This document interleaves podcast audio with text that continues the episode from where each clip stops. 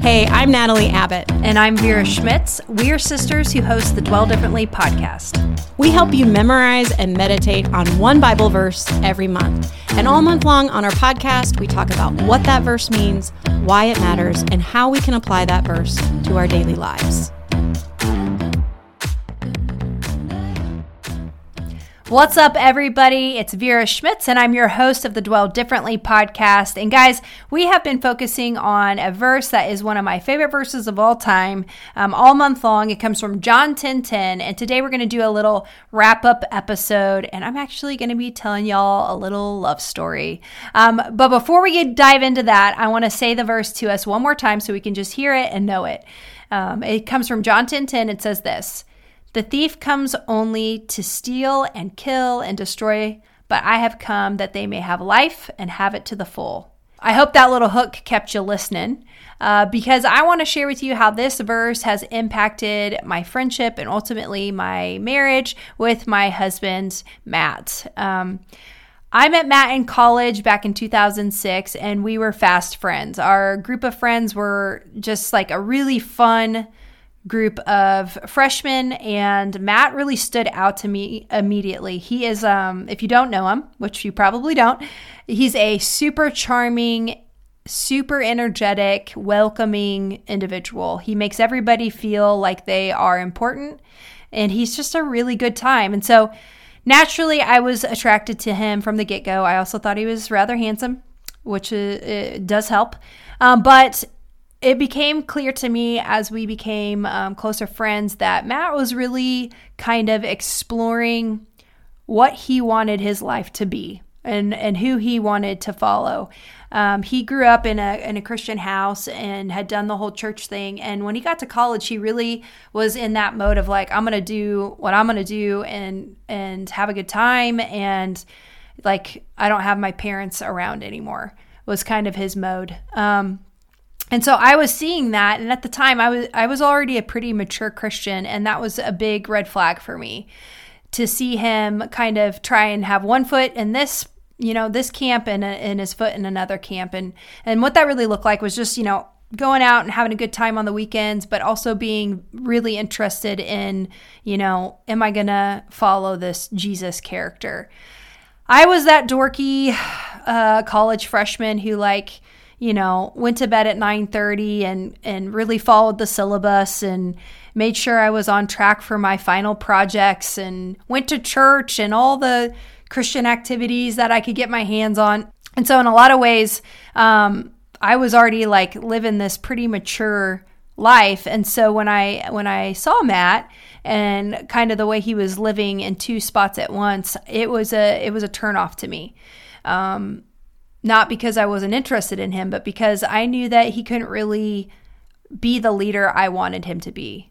I always had this kind of idea in my mind that I, I don't want to be the leader of of my relationship. I don't want to be the more mature in my relationship. And so I kind of put him into the friend zone uh, for a good, good long time. Uh, and I'm not talking like two weeks or two months. I'm actually talking for two solid years. I was pretty much in love with this dude, but had moved him into the friend zone. But during that time, um, actually early on in our friendship, in our freshman year, we got into this conversation. We we used to fake date, is what my friends um, my friends and the, the girls who stood up in my wedding used to say, You guys fake date. Because we'd like go study together and that kind of thing and have coffee and hang out, but we never really actually went on any real dates. Um, but after one of these, you know, random Tuesday nights of, you know, studying at uh, the local coffee shop, we were headed home, uh, or he was dropping me off at the dorms, and he and I got into this conversation about life and what it looks like to follow Jesus. And I don't even know how it got so deep so fast, but I can remember specifically saying to him, we were sitting in front of the dorms um, in his car, and I said, You know, you really have a choice to make. Jesus promises a life and a life that is full. And I actually believe that to be true because I've experienced it that life can be full following Jesus and you know, doing things that look different than what, you know, a bunch of other college students say is going to make you feel filled up. Um, and so I shared that verse with him and kind of as a challenge that like this promise is is for you, it's for me, and it's true. And uh, I didn't know what was going to happen from that. You know, I probably thought, you know, that's the real nail in the coffin in terms of us ever having a relationship.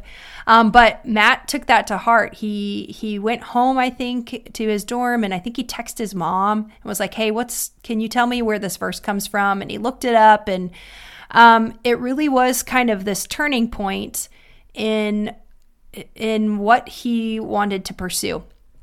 And this so this was like midway through our freshman year, and it wasn't for a whole year that a year later of kind of seeing his life kind of start to line up with what he wanted to believe, which was he wanted to believe in Jesus and he wanted to follow him and started to make that those choices um, really clear.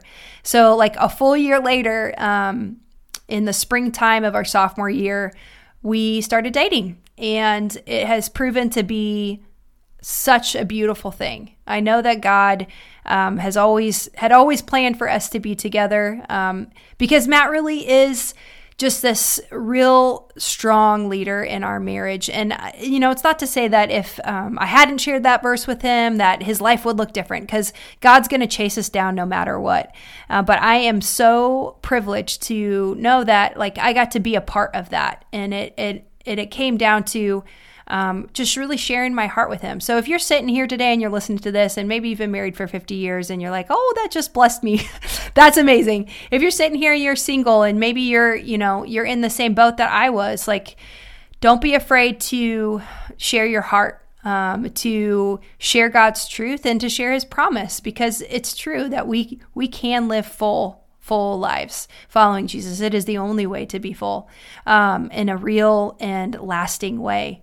Um, so, yeah, that's kind of it. I wanted to share that little fun story. Um, it blesses me when I think about it. Every time I read this verse, I get to remember uh, this special time in when we were dating, or actually when we were friends. And um, I hope that it encourages somebody today. If you're if you're in a relationship type situation, maybe that encourages you in that way. Um, but if you're not, and and that's not your story right now, be encouraged and be challenged to when you feel the Lord leading you to share His word, do it because it does not return void. Hey, I know you know that we love memorizing Bible verses over here as well. And all month long, we are talking about a Bible verse. But did you know that we have a membership where you actually get a kit in the mail that comes with temporary tattoos, a key tag, and a print that has this month's design on it? And it's always just the most beautiful design. But those temporary tattoos and that key tag and that print, those are visual reminders all throughout the month to help you remember and dwell on this month's verse. So go to dwelldifferently.com and check out our membership.